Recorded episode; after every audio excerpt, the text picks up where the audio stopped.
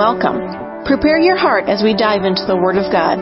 Pastor Steve of Beloved Church in Lena, Illinois is about to lead you into a life-changing encounter with grace and truth. Jesus Christ has a divine destiny perfectly orchestrated for those who are willing to be adventurous enough to receive His favor and blessing into their life. Our prayer is that you will allow the presence of the comforting Holy Spirit of God to radically display the Father's love for you. You are a part of God's beloved family, and that means you are greatly loved. Now over to Pastor Steve. We were in a series called King and Kingdom. It's not king, and it's not kingdom. It's King and Kingdom. And we need to make sure that we understand that you cannot take the kingdom from the king, and you cannot take the king from the kingdom. You've got to properly place the king on the throne of your heart in order for him to establish the kingdom in your life. And you can't just go do kingdom stuff and not have reverence and awe, love for the king. This is one of those few places, you know, you can, in America, I pray that you understand the difference between being a patriot and being a fan of particular political leaders, or so-called political leaders, or fake ones who pretend to be. However, however you want to unravel that, go ahead. There is a difference between a, being a patriot and loving what the country is about, what it was, what it was formed for, what the the establishment of the republic was meant to represent. Many people don't know this, but this government is the only government that was established in the way that it was established, under the principles and precepts that it was established upon, by people who literally used the scriptures and sermons to form the foundation of the country. Amen.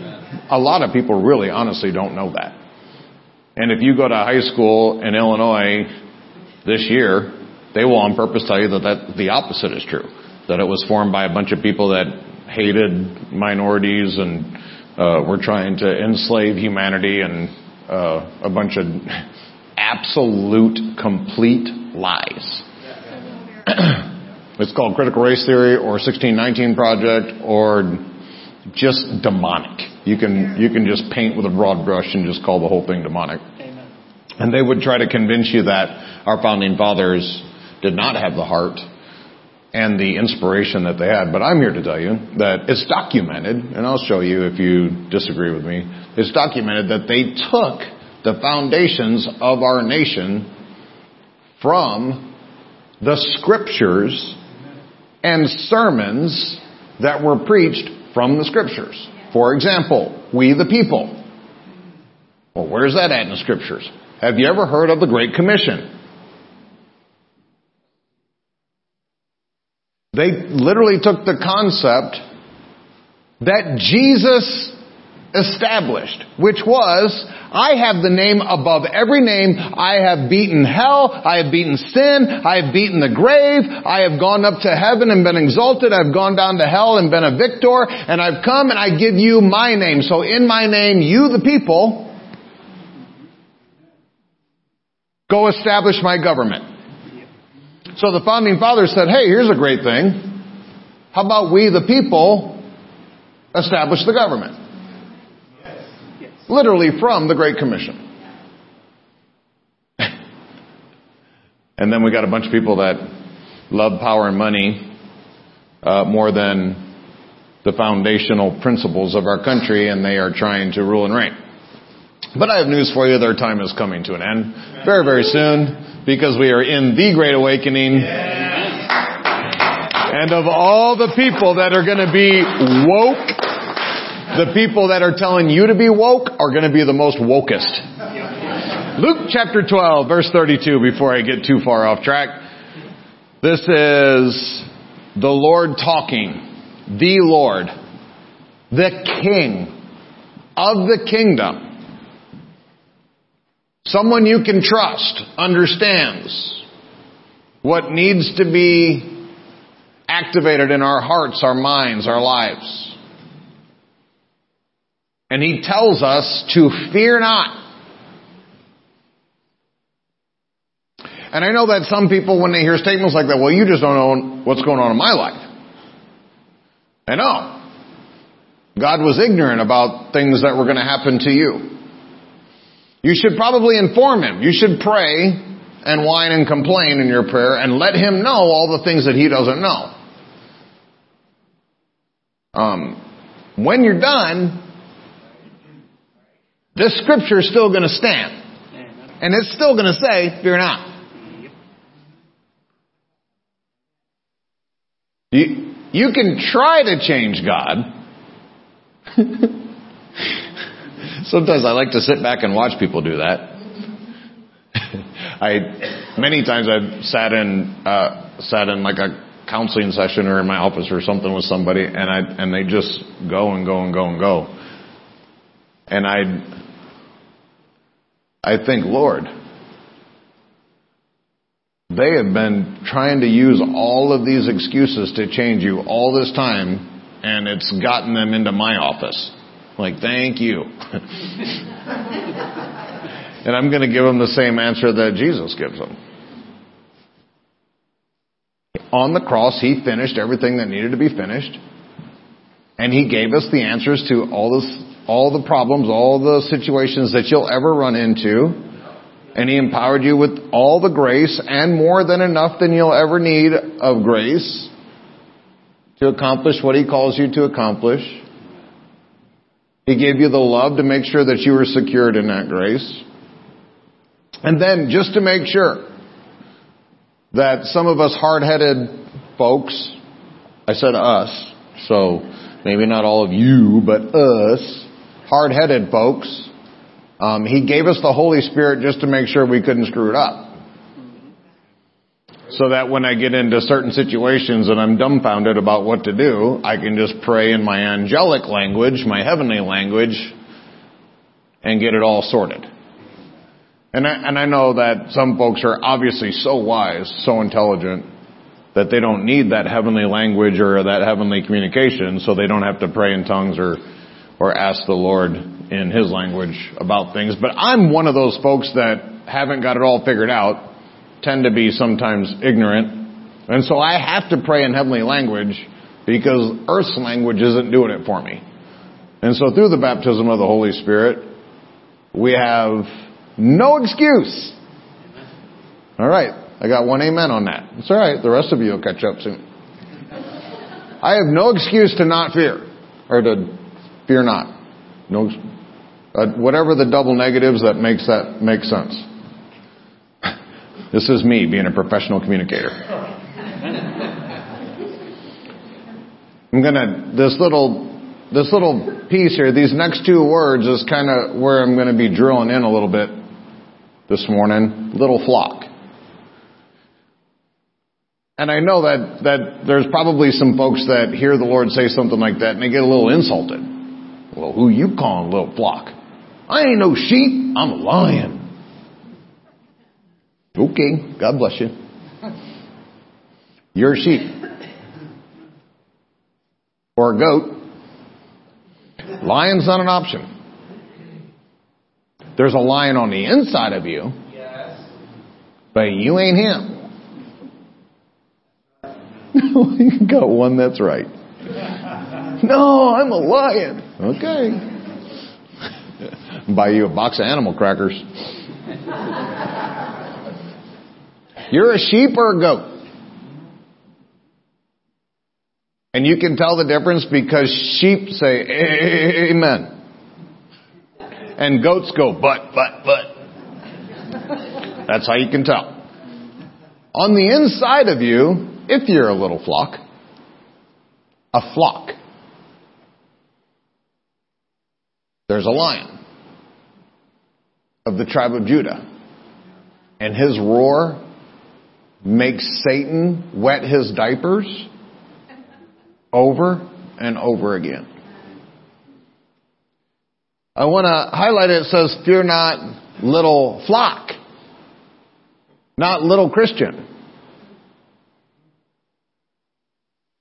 A separated sheep is mutton. Anybody know what mutton is? Do I got to teach y'all everything? A separated sheep is mutton.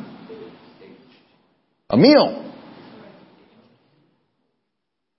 A flock is safe. If you're not little flock. For it is your Father's good pleasure to give you. Not sell you, not negotiate, not write up a contract, and if you keep your part, he'll keep his part. It's it's his desire to just give it to you. It says in Romans chapter eight, it says, "He who spared not his own son, but delivered him up for us all, how shall he not also freely with him give us all things?" I've used that scripture to people, and they've literally argued with me where they've come to me like, I don't know if God wants to heal me or help in this situation. I'm like, and I quote that scripture, and they're saying, yeah, but I don't know if God will heal me. I'm like, you, he's willing to put Jesus on the cross. Great, big, huge thing. Break the Trinity. Kill one third of the Godhead. Send him to hell. But you don't know if he'll deal with your headache. You don't know if he'll help you with your electric bill. Some, something is out of balance in the way that we think about these things. The carnal aspects of your life, little itty bitty things.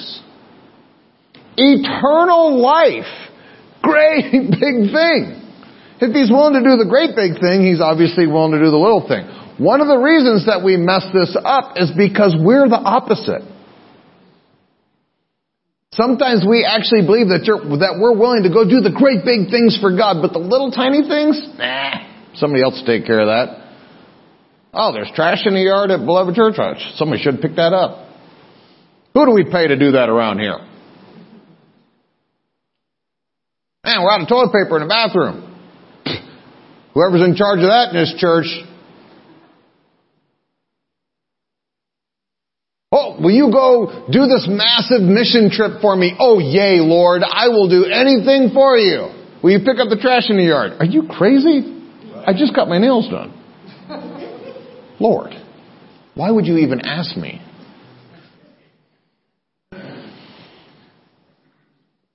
In Matthew chapter eleven, the Lord gave us um, what I think is something that's very pertinent for this revelation of the King and the Kingdom. He told us who the greatest person ever born of a woman was prior to the new birth. So the greatest human being ever born. And he specifically said, hey, what, what did you guys go out to look at? A reed shaken in the wind. Which is kind of the Lord saying, did you go watch a concert? Because some people do. Some people come to the things of God to be entertained. You can tell by their language whether they were entertained or not. Um, their comments after certain things of God and certain things of the kingdom will let you know what they came anticipating. Well, Steve's not very funny. It was... It was too long, or it was too short, or Ryan repeated too many words. Or you can tell what people drill into based upon commentary and what their opinions are of things that happen in kingdom environments. If you remember, the Lord was uh, praying, and he said, Father, glorify thy name. And the Father responded out of heaven with an audible voice, and he says, I not only have glorified it, but I will glorify it again. And the, it was an audible, earth-shaking voice of God. And there was a crowd there. And the crowd said, or it says in the scriptures, that in the crowd, some said it thundered. So they heard it, eh, but it was thunder. The audible voice of God. I want you to think about this. The audible voice of God came out of heaven in response to the Lord praying. And many in the crowd thought it thundered. And then other folks in the crowd didn't hear nothing. Didn't feel nothing. They were probably playing Candy Crush on their cell phones. Or they were sleeping. People sleep all the time in the middle of kingdom stuff.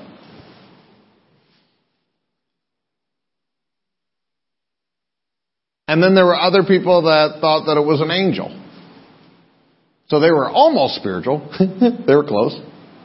So I want you to get it, like in a crowd with the audible voice of God that was so loud that it shook the earth. A quarter of the people didn't hear it. A quarter of the people thought that it was thunder. A quarter of the people thought it was an angel. A th- quarter of the people actually heard God's voice. And this is in Jesus' meetings. So I get it. You might say, well, Pastor Steve's not very anointed. If he was more anointed, I'd be more spiritual and we'd figure stuff out. But this was in Jesus' meetings. seventy-five percent of them couldn't hear the audible voice of God.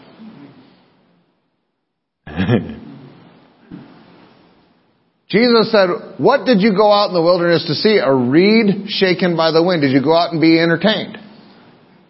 Go watch the the wind blow over the, the beautiful prairie. He said, no. What did you go out to see? Someone clothed in beautiful raiment?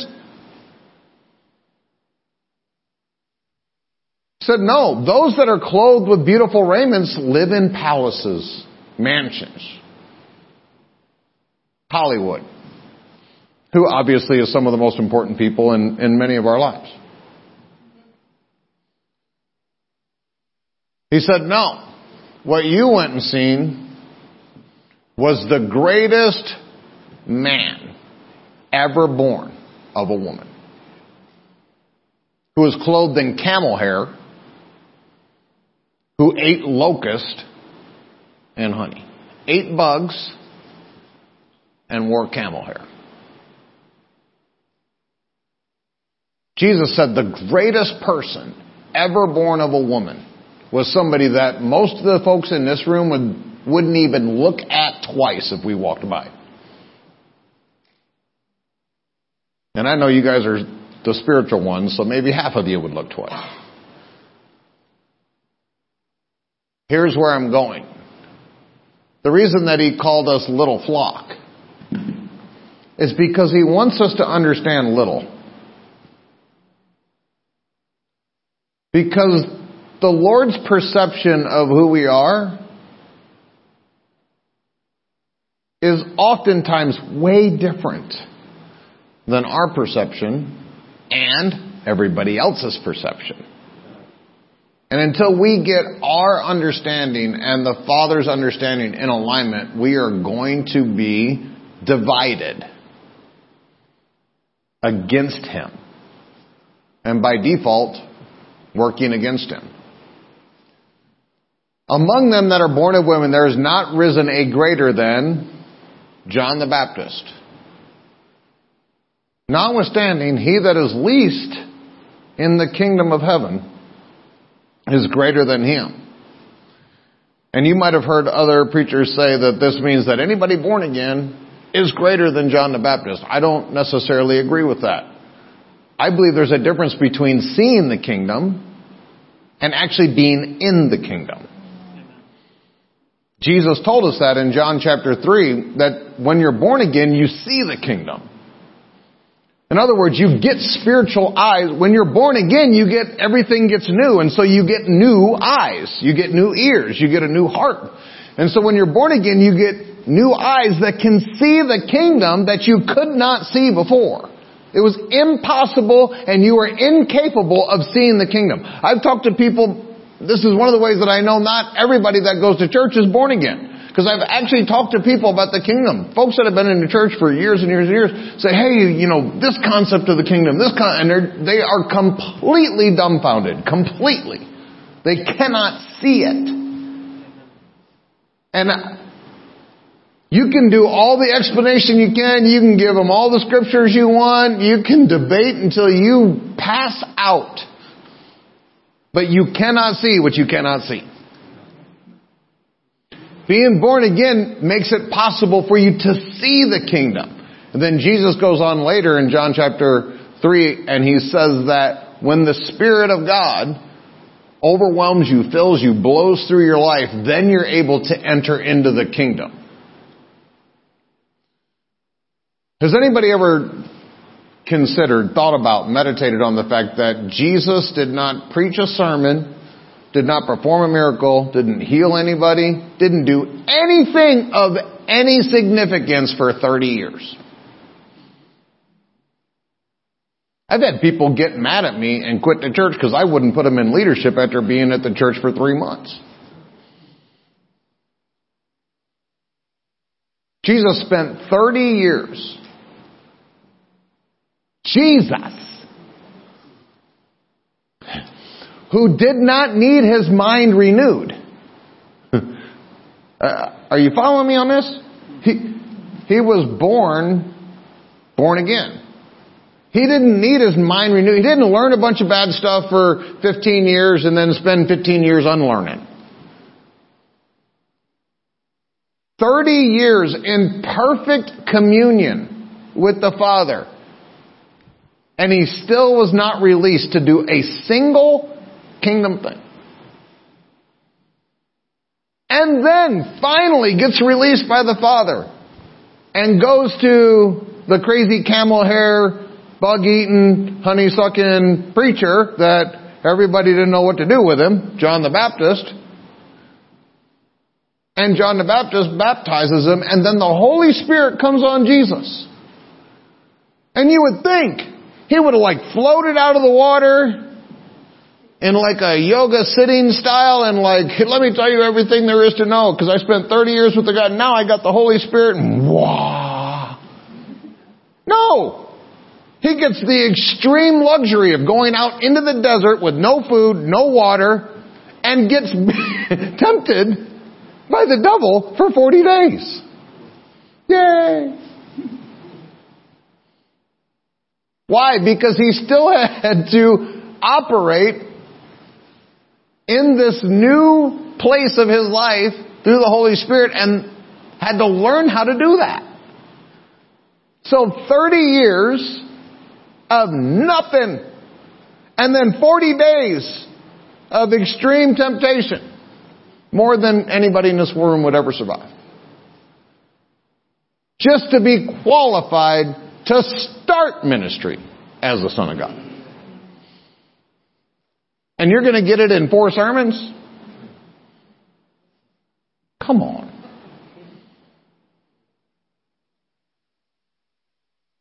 John the Baptist, same thing. He spent thirty years with the Essenes, living as a Nazarite. They were the most extreme of the extremes. And spent six months in ministry. Six months. Spent thirty years in complete obscurity. And six months in ministry. And Jesus called him the greatest person ever born of a womb. The Lord measures success way, way, way different than Hollywood does. Than your self-help books do.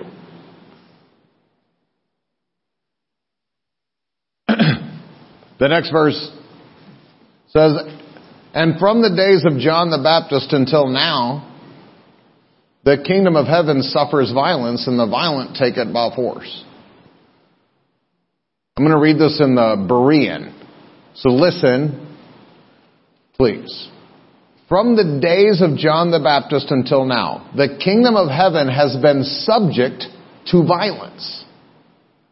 And the violent lay claim to it.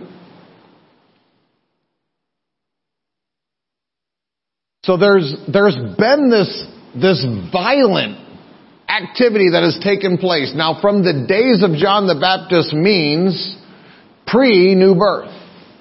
So everything before the new birth were the days of John the Baptist. Jesus said John the Baptist was the greatest prophet. So he's talking about all the days of the prophets. And so in the days prior to the new birth, that we all become a royal priesthood, the kingdom of God was violently under attack and was violently obtained. How is it now?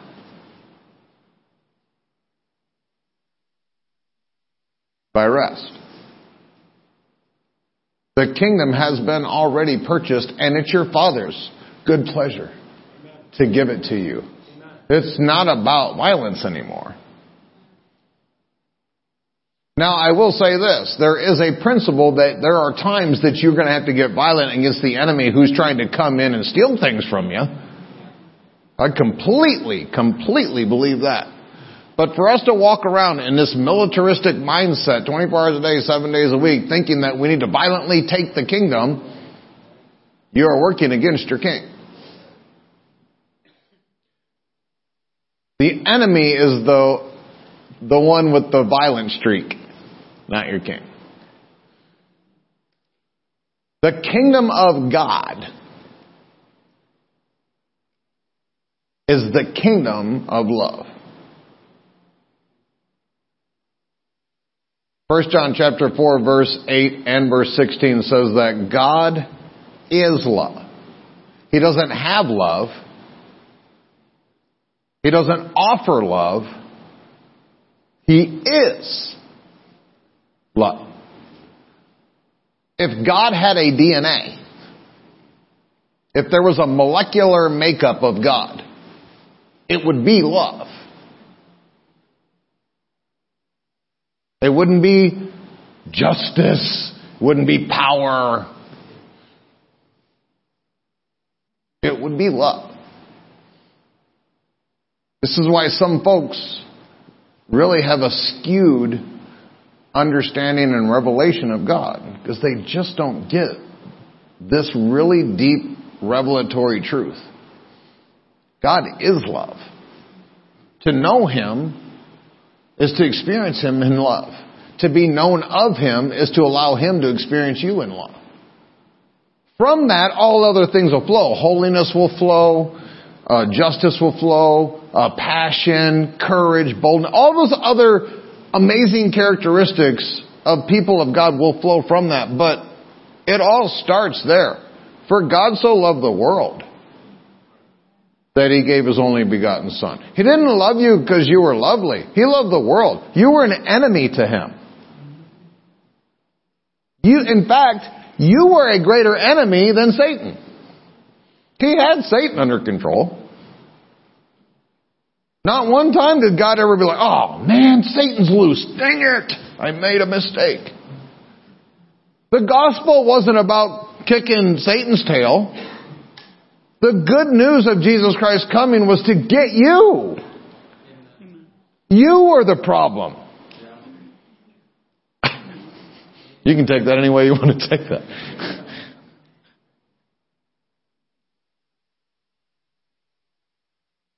I'm going to go to Second Kings.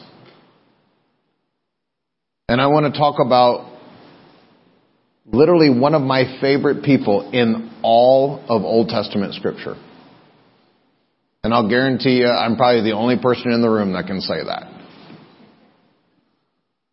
One of my favorite people in all Old Testament Scripture, and they have no name. Second Kings chapter five, verse one. And I'm going to use the E S V so you guys don't get too King Jamesy. Naaman, commander of the army of the king of Syria, was a great man with his master, and in high favor. Great man, high favor. The Bible does not throw adjectives around just to be funsies. God wasn't competing with Shakespeare to try to be eloquent and say things spectacularly. When the Lord uses adjectives, you bet your dollar those adjectives mean something. So when the Bible says that he was a great man and he had high favor. That's exactly what that means.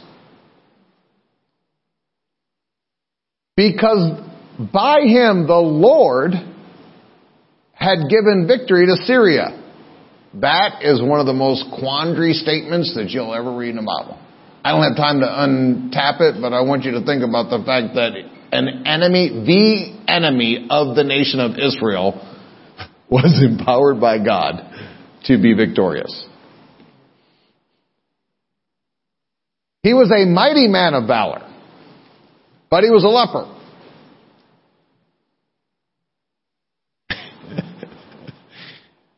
Everybody has a butt.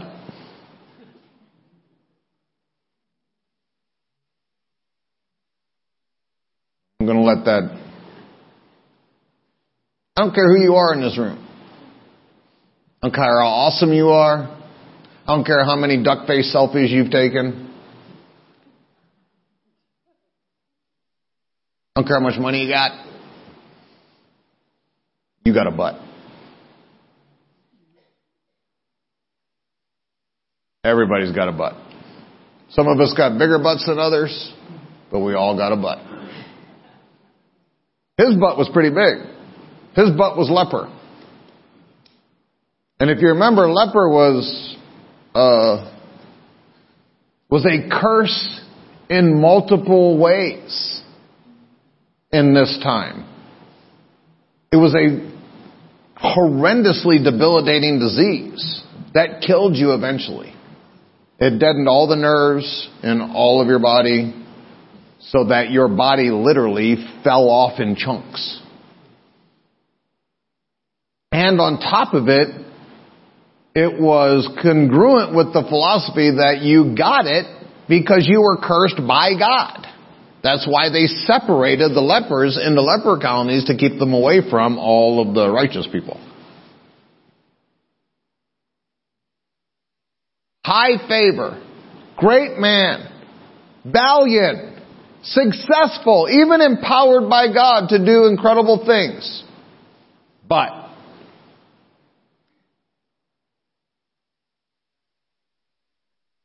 verse two, now the Syrians on one of their raids had carried off a little girl from the land of Israel, and she worked in the service of Naaman's wife.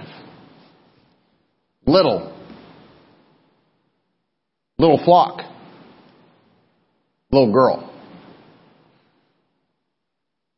Little in the Hebrew is like guitar. I don't, I don't, don't quote me on stuff. Ask Doctor Benchamer next time you see him.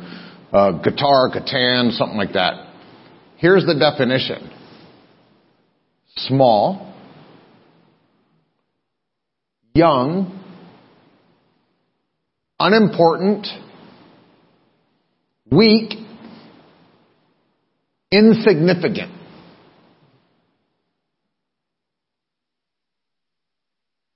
Young, weak, small, insignificant. Fear not, insignificant flock. Well, that's not me. Of all the people in the kingdom, I'm the greatest in the kingdom. God bless you. Remember, Jesus said that the one that's on the bottom of the bottom, they're the ones that are taken to the top. This girl was so far on the bottom, she didn't even have a name in Scripture. She was a little girl. Little girl. One of my favorite characters in all of Scripture, and she was a little girl. Insignificant girl, which is twice insignificant, because girls in the Old Testament, not super awesome people. And young. So this is like three times insignificant, because she's a kid. Nobody gives a rip what a kid has to say. She's a girl, and girls smell, or wait, that's boys. And she's little, insignificant, small, weak. Everything is literally going against her. And if you're picking up on this, she was taken by force. This is how the kingdom worked back then. By force, she was taken from her land. So now she's a minority. She's a slave. She's insignificant. She's young. And she's a girl. I'm going to take you a little bit deeper, and I'm going to try to do this in a way that I can keep this P G. In Jesus' name.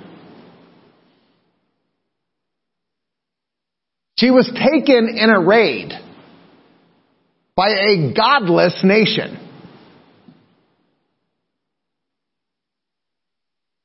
Her parents were probably killed. I'm reading a little bit into this, but I want you to follow me because I want you to get this. Her parents were likely killed, probably in front of her, because that's what you did to make sure that you created the right amount of fear in order for you to completely dominate a person that you have just stolen and placed into slavery. She was most likely uh, mistreated. All of you adults can probably find. She was probably mistreated by however many soldiers wanted to.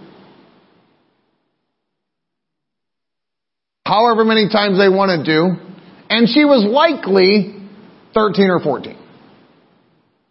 Because that's just how it worked back then. And I know you're thinking, oh, I mean, you're like painting a terrible picture. I could be potentially painting it prettier than it was. They might have tortured her.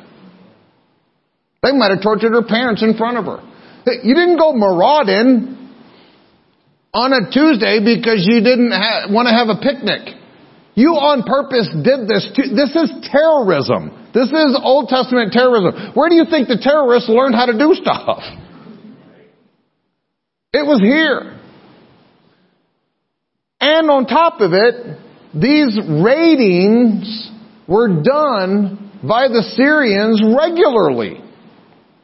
So we got to assume that this little girl lived in some kind of a border area to Syria, and she would hear about these raids all the time. So she probably grew up hearing about these raids. She might have even lost friends, maybe distant family members. She's probably heard some of the stories of things that happened to other people. And you know, as a little girl, you're already... I mean, I know this personally. You already got some, especially twelve, thirteen, fourteen years old. I mean, you've already got your hands full. Add to it the fact that you live in consistent, constant fear by what the neighboring nation might do to you, your family, your future. And then it happens. And who knows what she went through? And I'm on purpose painting this this way so you get this. This wasn't some little princess in her little purple dress and the bad guys came over and said, hey, honey, you want to come live with us? And she said, yay. This was a terrible, terrible. You could not make this movie because it would be so detestable that it would not be able to be released. And this little girl is either taken by Naaman and his army or by some other army in Syria and forced into slavery. Now, if she was taken by Naaman's army, that's one thing. If she was taken by somebody else that Naaman eventually had control over, that means she went to a slavery auction where she, as a thirteen-year-old girl, was stripped naked and placed on the block like a piece of cattle. And all of the sickest, grossest people that you could imagine would come up and poker and prodder and do stuff to find out if she was going to be worth their fifty cents.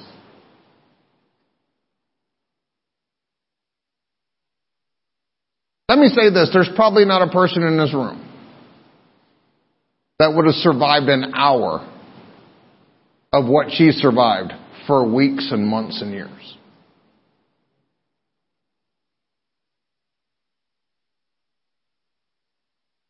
Imagine how bitter, how much hatred, the anger that had to have been birthed in her. And then on top of it, she's not born again, y'all. There's no Jesus. This is pre-Jesus. There's no born again. There's no Spirit of God. She's a regular person. Jeremiah says her heart is desperately wicked and cannot be fixed. Prior to the new birth, you could not get a new heart. There was no new hearts. Whatever happened to you, you carried with you. The best you could hope for is that the priest in Jerusalem would kill some goat or some sheep and sprinkle blood on some religious place, and maybe God wouldn't kill you. That's the best you could hope for. She didn't have Jesus, who loved her. She didn't know that God was a God of love to the degree that everybody in this room knew.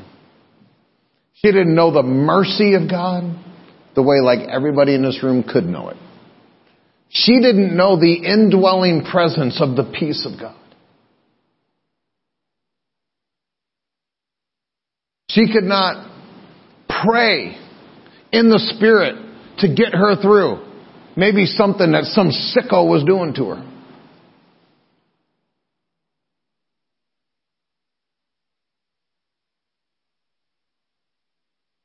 And at the end of all of that, she got the high honor of being the slave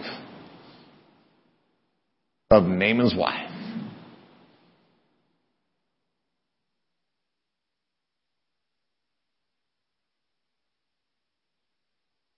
So let me show you all of that anger, the hatred, the vitriol, the vengefulness that was in her, that she was justified to have. If anybody's been justified to be angry, to live a life with anchors and, and weights, it had to be her. She couldn't be born again and separated from her past. She probably lived these thoughts actively. Maybe this was what she dreamed about every night, was being victimized by some sicko. Watching her mommy and her daddy killed in front of her when she's a little girl. Her innocence stolen. For no reason other than some other country just wanting to flex their terrorist muscles.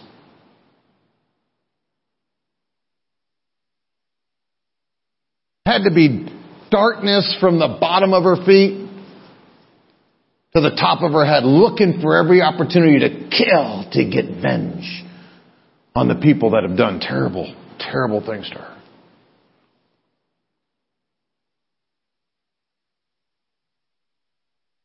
Verse three. She said to her mistress, "Would that my Lord were with the prophet who is in Samaria. He would cure him of his leprosy." After all that, he decided to look.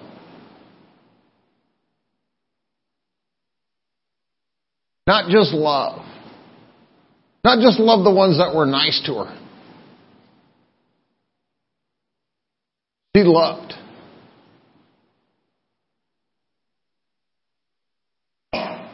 Forgave. Had mercy in her heart. were potentially the ones who victimized her. Her captors. Her slave masters. After going through all that, that nobody in this room has a story that you could equate to. Nobody. I don't care who you are. You did not go through what she went through. And at the end of all that, she loved her mistress and she loved her master. fourteen-year-old girl. There are people in this room that have been a Christian knowing the infinite and eternal forgiveness of God that was shed abroad in your heart. The love of God that stained that cross red with blood. And you've been fourteen years with those revelations. And you can't even love your spouse. Your neighbor. Because their dog pooped in your yard. She loved her mistress. And her master. She was not born again. One of my favorite people in all the Old Testament. Insignificant. Nameless.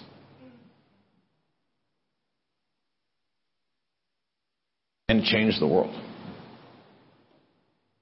Through humility. Through love. Through grace. She violently, through love, violently, through mercy, and violently, through forgiveness,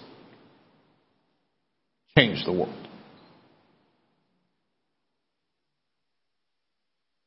Would that my Lord were with the prophet. This is the only sentence that we know that this insignificant little girl uttered in all of Scripture. And it tells us masses of pieces of information about her heart. She called him Lord. In the Hebrew, this is the word Adonai. This word is actually used as Lord God. She didn't use some slang. She didn't use some slur. She gave him reverence. When we were at uh, at family camp, um, I had the honor, literally the honor. I must have I must have been working work, working really really hard to convince my wife that I was I was of that high quality of honor because she allowed me. For the first time ever to minister to the ladies. I've been working at it for, I mean, however many, we've been married twenty-six years and I finally convinced her that I was anointed enough to talk to her ladies because she, she, she keeps that guarded, very, very guarded. So the fact that I got in there is probably one of the greatest trophies I've ever won. And when I was talking to the ladies, I, I, I use these kind of contexts to, for them to understand. Some of the most important and powerful people in all Scriptures were A, gals, and B, completely insignificant people. Completely insignificant people, except in the heart and the eyes of God. For example, in Exodus chapter one, we know the story of two midwives. And they're in... Their entire scriptural account was the fact that they literally defied the Pharaoh, defied the government, and still helped the Hebrew women give birth to their children to preserve a generation. Part of that generation that was preserved was Moses. If it wasn't for Moses, there'd be no Jesus. Two midwives who defied the government. Man, I hope you get that. And nobody in here probably knows their names. Raise your hand if you know who Jochebed was and you're not in my meeting in family camp. Jochebed? Anybody? No, the reason you don't know who Jochebed is is because it's another insignificant person. Jochebed was Moses' mama. And I could I could spend the next hour telling you the amazing things that Jochebed did, and nobody in here even knew her name. Jochebed preserved a generation and preserved a nation almost single-handedly.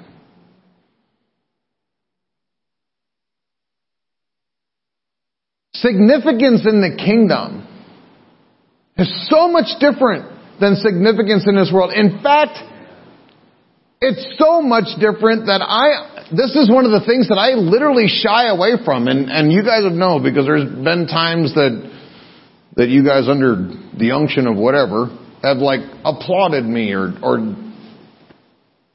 been nice to me publicly. It's even hard to talk about. And it's so awkward for me. I, I literally don't want it. And I know you, 'cause times that I've gotten standing ovations place, I'm like, please sit down. Because I, I, it's so contrary to me, because I, I want the Father to applaud me. Not like applaud, but I want the, I, all I want to do is please Him. I appreciate the fact that, that folks love me and, and, and, and honor me and thank me for things. And I get that. I get that. But it, it really, zero in my life, I want any of that.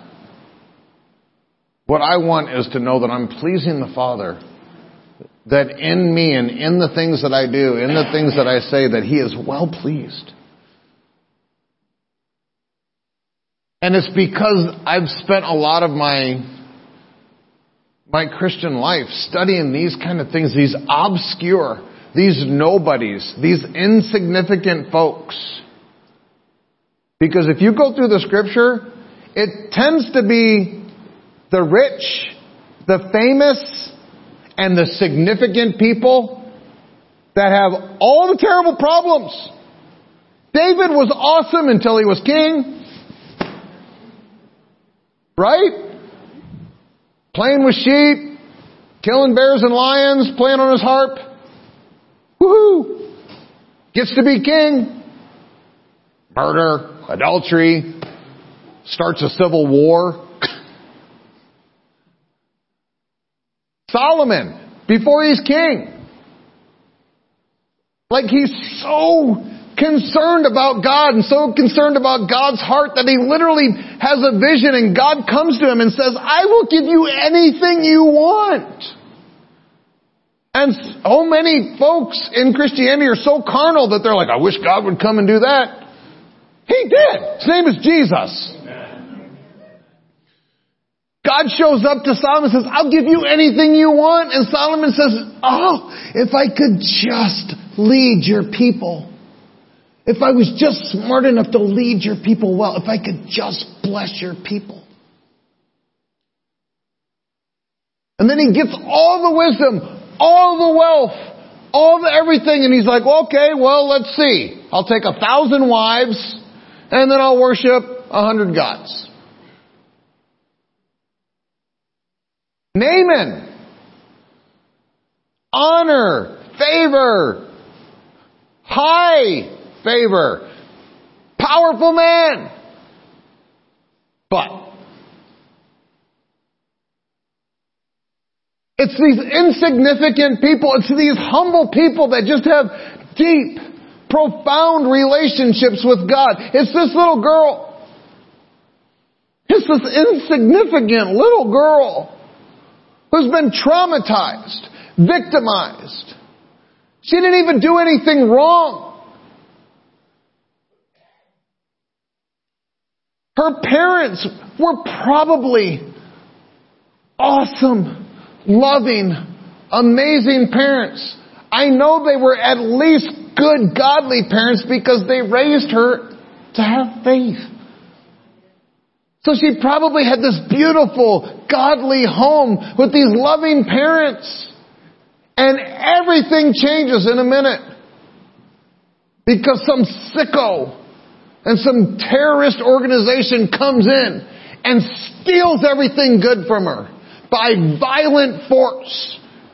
And destroys her innocence and thrusts her into a living hell.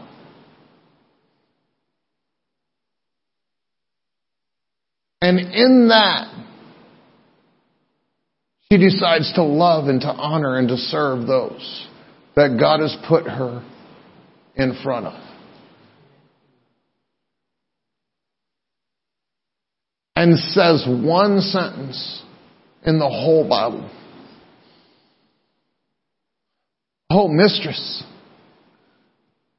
if my Lord Adonai Naaman, if he was just in Israel, there's a prophet in Israel that would heal him of his leprosy. I just want my master to be healed. I want him to have a better life." So much so that she probably took a chance by even talking to her mistress. Slaves don't talk to their slave masters. They serve and shut up. And she broke that code so she could declare her faith that the master who she loves could potentially get healed if he just went to the prophet. Faith. This little girl has more faith. A fourteen-year-old victimized slave girl has more faith than ninety percent of the body of Christ. She was willing to put her life on the line to tell her mistress about the prophet that her mommy and her daddy, who probably were killed in front of her, told her about, who she heard the stories about, didn't even have a scripture to stand on. She just had faith in her heart that if my master could just get to him, maybe he could get cured. What's the end result here? What's the play? So your master loses his leprosy, so now he's more virile, so he can come back and do even more terrible things? She actually cared more about him than her. More about her slave master than her own life. This is godly. God cared more about you while you were his enemy than he cared about him.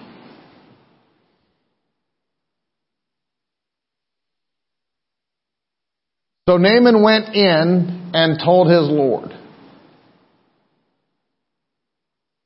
Now what you're missing here is that insignificant little girl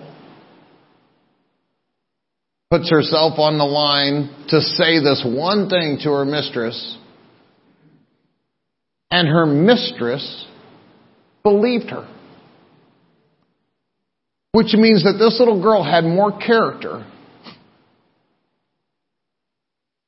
more honor, more integrity than I would say most people that I know have. The slave master's wife. Why would the slave master's wife believe a slave? This means she must have proven herself and showed herself authentic, of great character and great integrity.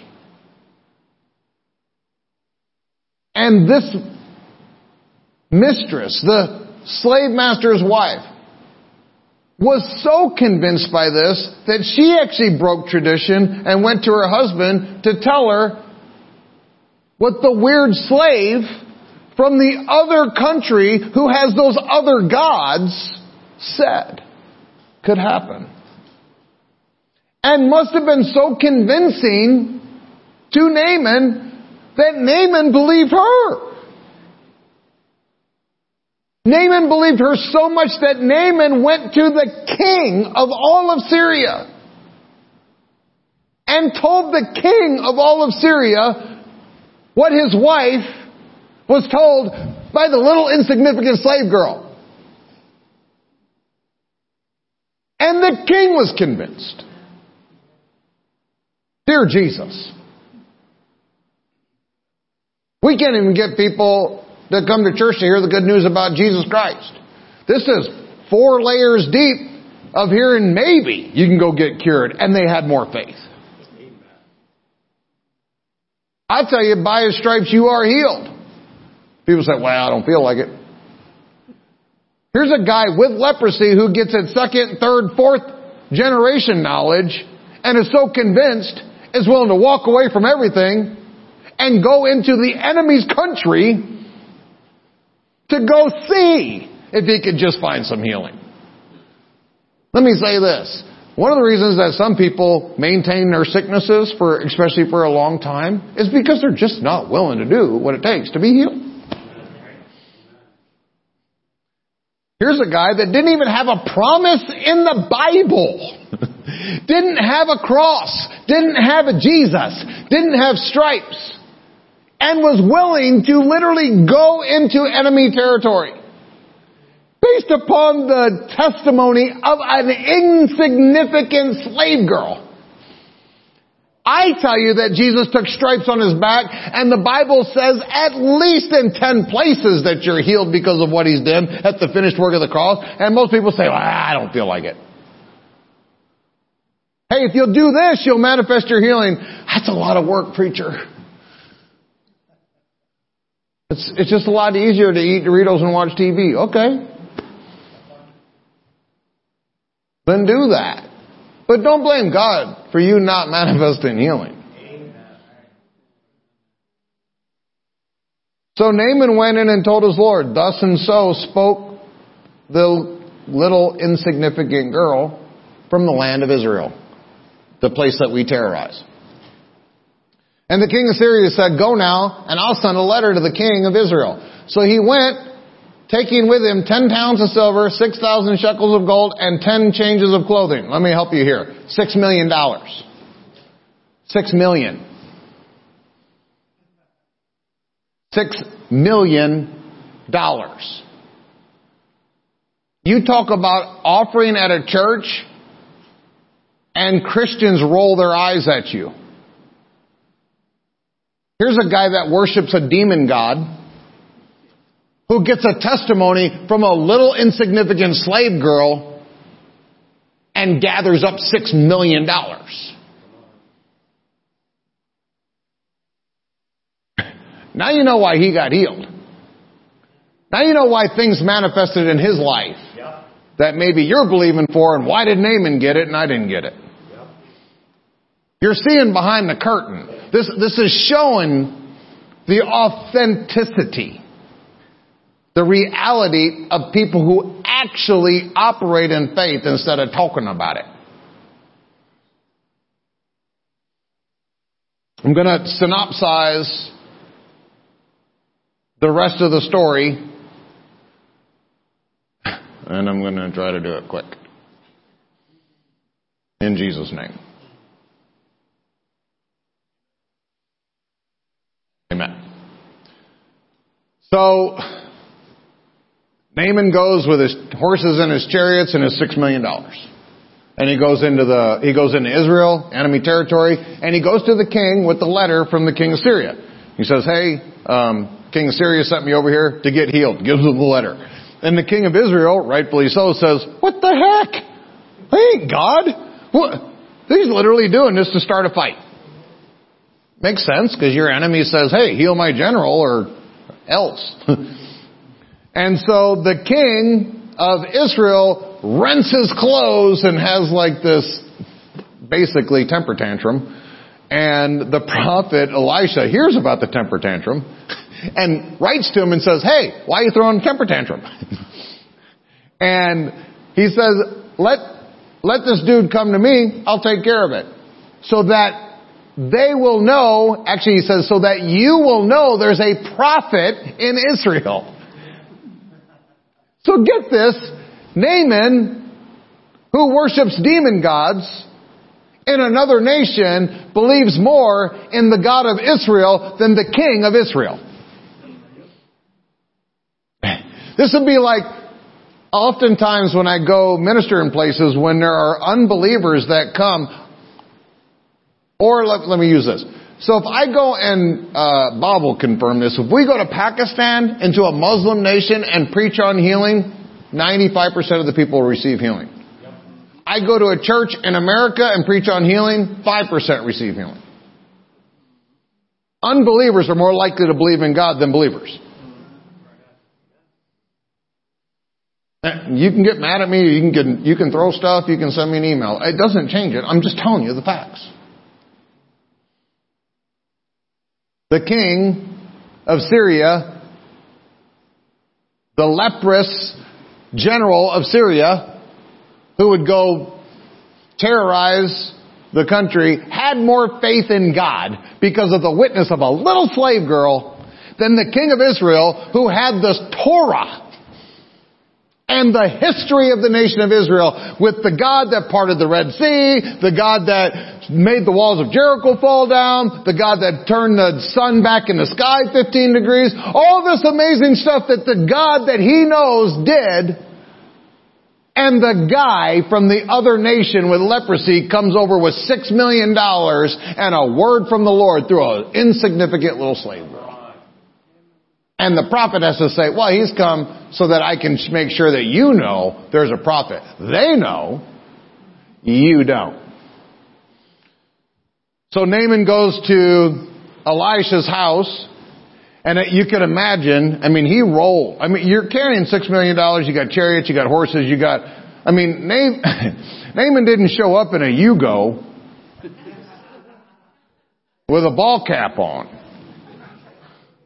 When Naaman showed up, Naaman showed up. They probably heard him coming for miles. And he shows up, and Elisha, God bless him, Elisha doesn't even want to leave the house. I don't know if the coffee was good that morning or whatever, but he sends his servant, most likely Gehazi, he says, hey, go out there and tell him, go down to Jordan and uh, dip seven times. And I could imagine Gehazi, you want me to go out and tell him that he needs to go into the sewer, because that's what the Jordan was, the sewer. You want me to go tell this guy to go get in the sewer seven times. You you, you want me. This, this, this is why I'm your servant, huh? Okay, I gotcha. How much does this job pay? Now, I want you to, I want to do a little contradiction here. What's the difference between these two servants? You got Naaman's wife's servant, and now you got the prophet's servant. So the servant goes out and he says, uh, hey, Elisha sends greetings. Uh, go in the sewer and take seven baths. And Naaman, rightfully so, gets a little bit perturbed. In fact, the Bible says that he gets angry. He is wroth in the King James. And he's stomping and throwing a fit. This is how most believers are. When you tell them they need to do a few things in their lives, change a few things in their lives, and, and, and actually incorporate some of the some of the Word of God and the action. I'm not going to do all that. You want me to read my Bible? Stupid legalistic preacher. Just get me healed. Okay. Throws a temper tantrum. Wonder where he learned that from. And then his servants. Are you picking up on the servant thing? His servant said, hey, uh, Lord, not to interrupt the kicking and screaming, but he asked you to go dip in the water seven times. It's actually not a big deal. Like, worst case, you go dip in the water seven times. You get wet. Best case is, he's the prophet. What we came here to get, we get. I'm telling you, this is amazing logic. This is absolutely amazing logic that most believers will never incorporate. In fact, in the very next chapter, there's a story about uh, three leprous guys sitting outside this the uh, capital, the Samaria, and they're, the reason they're outside is because they were not allowed to be in the city because they got leprosy. But in the city, the whole city is being sieged, and it's so bad in the city that they're literally cutting up their children and eating them. That's how bad it is in the city. They're outside the city. They can't go in the city because they got leprosy. So if they go in the city, they'll get killed. And they're surrounded by the Samaritan army, and so if they go into the army, they get killed. If they go into the city, they get killed. And so they finally said, you know what? We're going to die one way or another. This is great logic. And so they go into the Samaritan army, and they find out that the army's gone because God ran them off, and they're eaten, and they're they literally get rich in a second. This is exactly the same thing that the servants told Naaman. Like, hey, what's the worst case? You get wet. Like what? In other words, hey, quit whining. Go do the easy thing. Maybe it'll work. So he's like, ugh, fine. And he goes and does it. What do you think happened? He got healed. He got healed. I know, it should be way harder. It, I know, because you're religious. You got to make it hard. It can't be easy. It can't just be simple obedience and faith. It, that's never going to be the way. It's got to be all this other stuff. You got to jump through four thousand hoops because God loves to watch you dance around jumping through hoops because he's a sycophant. Either that or he just needs simple faith and obedience.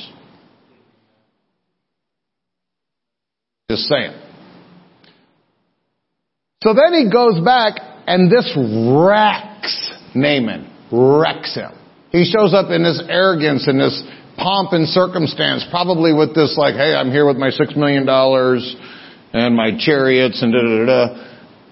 And uh, Elisha wouldn't even take his money. He didn't want nothing to do with any of it. Elisha was a prophet. He was a man of God. It's like, this is what God said. That's it. Now, I'll say this. Most preachers I know,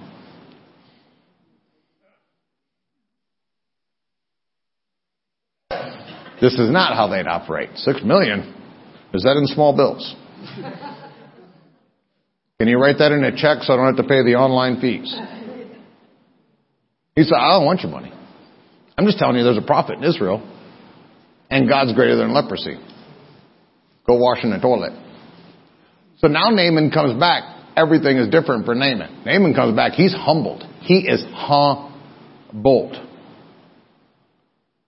He doesn't show up with pomp and circumstance. It says that he stood in front of Elisha's house.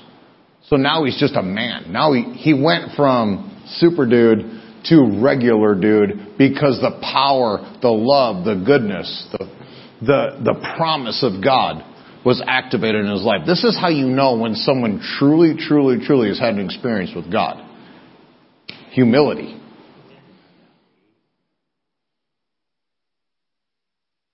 So he tries to convince Elisha this time to take the gift. He literally says, this is a gift. The first time he brought the six million dollars, it was payment. It was convincing. That's why Elisha wouldn't take it. So the second time he shows up completely humbled, completely healed, and offers it as a gift in gratitude and thankfulness for what God has done for him. But Elisha didn't change. He didn't want any of it. He wasn't taking it as a bribe. And he wasn't taking it as a gift or a payment. He wasn't taking it either way. His God was going to survive, uh, provide for him. So they take off. And Gehazi, the servant, says, yeah, a lot of money out there. And so he conjures up this plan to go out and tell Naaman this lie and this story about stuff. And so uh, Gehazi, the servant... This is the stories of the servants. The servant connives out of Naaman basically a hundred grand. And he comes back with his hundred grand, stashes it at his house so that Elisha wouldn't figure it out. I cannot tell you how humorous this is because I can't tell you how many times I've had someone come and tell me something, and by the Spirit of God, God's already told me things going on in their life, and they'll just make up these stories. And so Gehazi, I stand in front of Elisha. Oh, well, you... And Elisha says, hey, where you been? He's like, oh, I, I didn't go anywhere. I was just chilling by the fireplace, drinking coffee. And he's like, ah, well, here's the thing. My spirit actually went with you when you went to Naaman and you got the hundred grand and then you went and stashed it at your house. So where you been? Oh, prophet. So then, uh, Elisha says to Gehazi, hey, because you did this thing, you actually get what you sowed into, And so you get Naaman's leprosy. Not only that, but now you get it into your generation. And so Gehazi made him and his whole family sick. There's a terrible, terrible story, but also a reality there.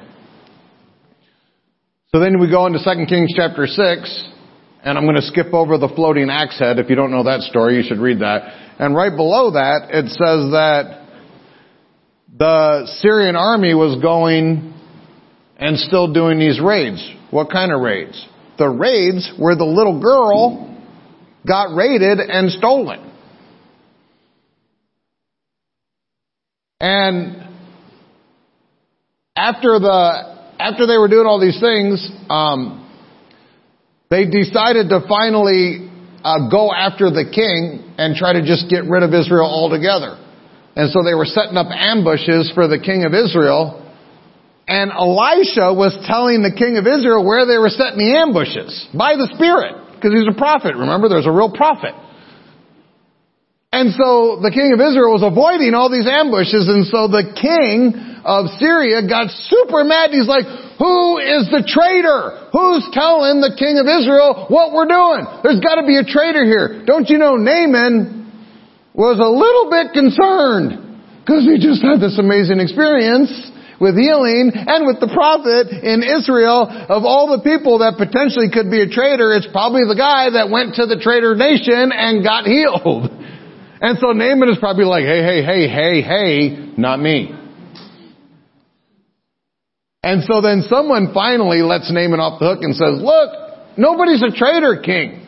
It's that stinking prophet. He tells the king everything we're doing. And so the king says, get him. And so they go down to Dothan. They surround Dothan, which is where Elisha lives. And Elisha uh, is chilling in the bedroom. And then his servant wakes up early, because that's what servants do. Remember, this is the servant with leprosy. Servant wakes up, makes fresh pot of coffee, goes out, stands on the porch, and he's enjoying the beautiful sunrise and realizes it's not the sunrise, it's all of the sun shining off of all the armor of all the surrounding army that have come to get his master. The army. And so Gehazi, in the King James, he says, alas, my master, how shall we do? Which is King James for, ah! And Elisha says, dude, chill. I'm paraphrasing. Chill. They that be with us are more than they that be with them. Oh, yeah. And don't you know, Gehazi is like, you need some coffee. And then Elisha says, oh, open the unspiritual guy's eyes. And so God opens his eyes, and then he sees the army of God surrounding Dothan, that were surrounding the army that was surrounding them. And then Gehazi goes, all right. And so then Elisha does this other thing. He says, uh, Lord, make them go blind. And so they all go blind. And then Gehazi and Elisha, two, go out and take an entire army captive. And they say, hey, everybody grab everybody's hands. You guys went to the wrong city. Sorry, you got misdirected. So take everybody's hands and follow me. And they walk the entire army into Israel, into the city of Samaria, close the gates, and then Elisha, this is so, if you cannot see the humor in the scriptures, you are not reading the Bible right. And then Gehazi says, okay, Lord, open their eyes. And so they're all like, ah, and they're like, what the heck? And they're surrounded in the center of Samaria by the Israeli army.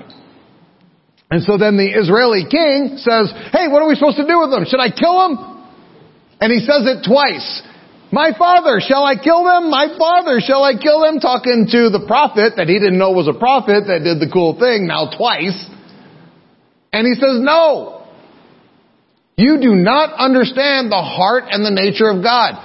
Feed them. Give them water. Bless them. Show them grace. Show them mercy. Show them love. And then let them go home. Where, where did this come from? Insignificant little slave girl. Insignificant little slave girl.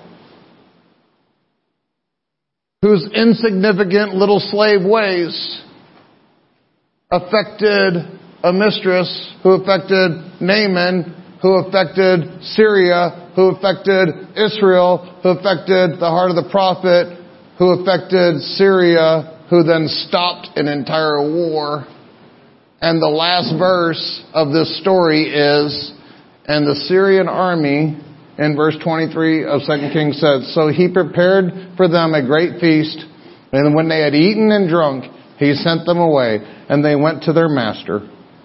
And the Syrians did not come again on raids into the land of Israel.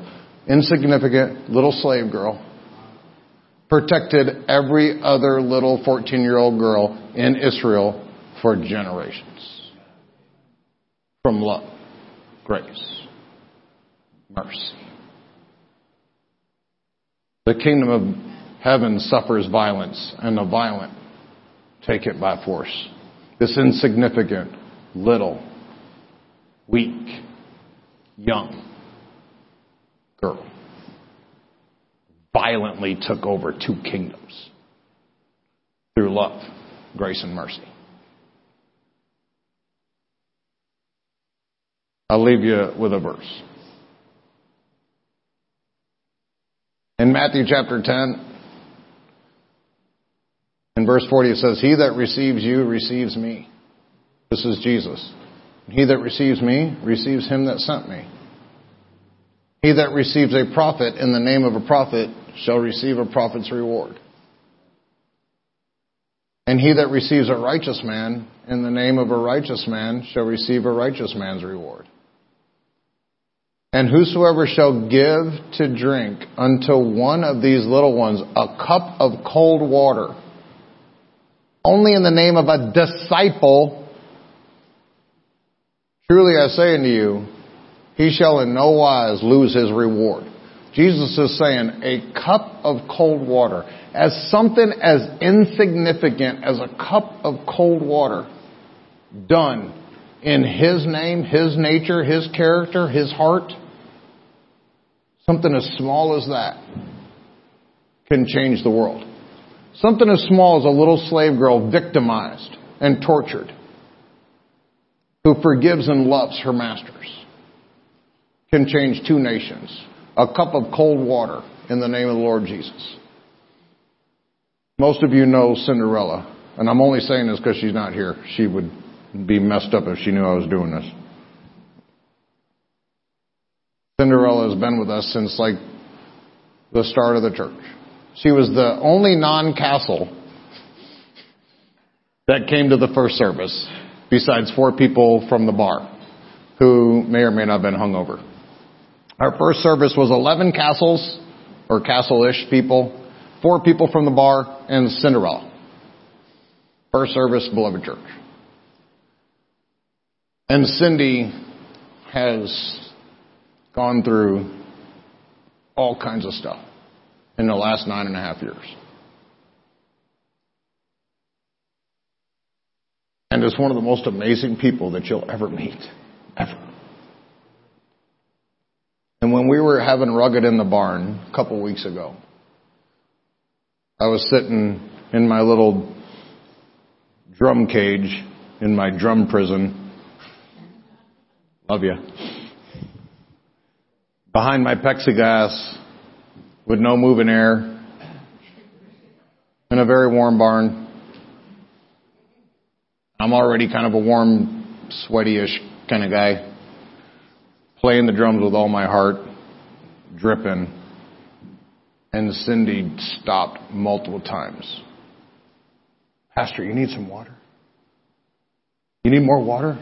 Pastor, you need water?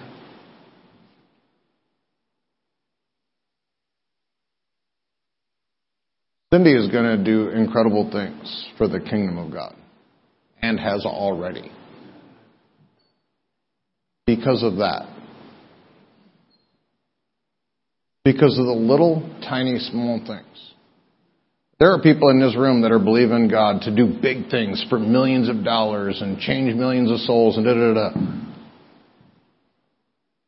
And we have a church right now that doesn't have enough nursery workers.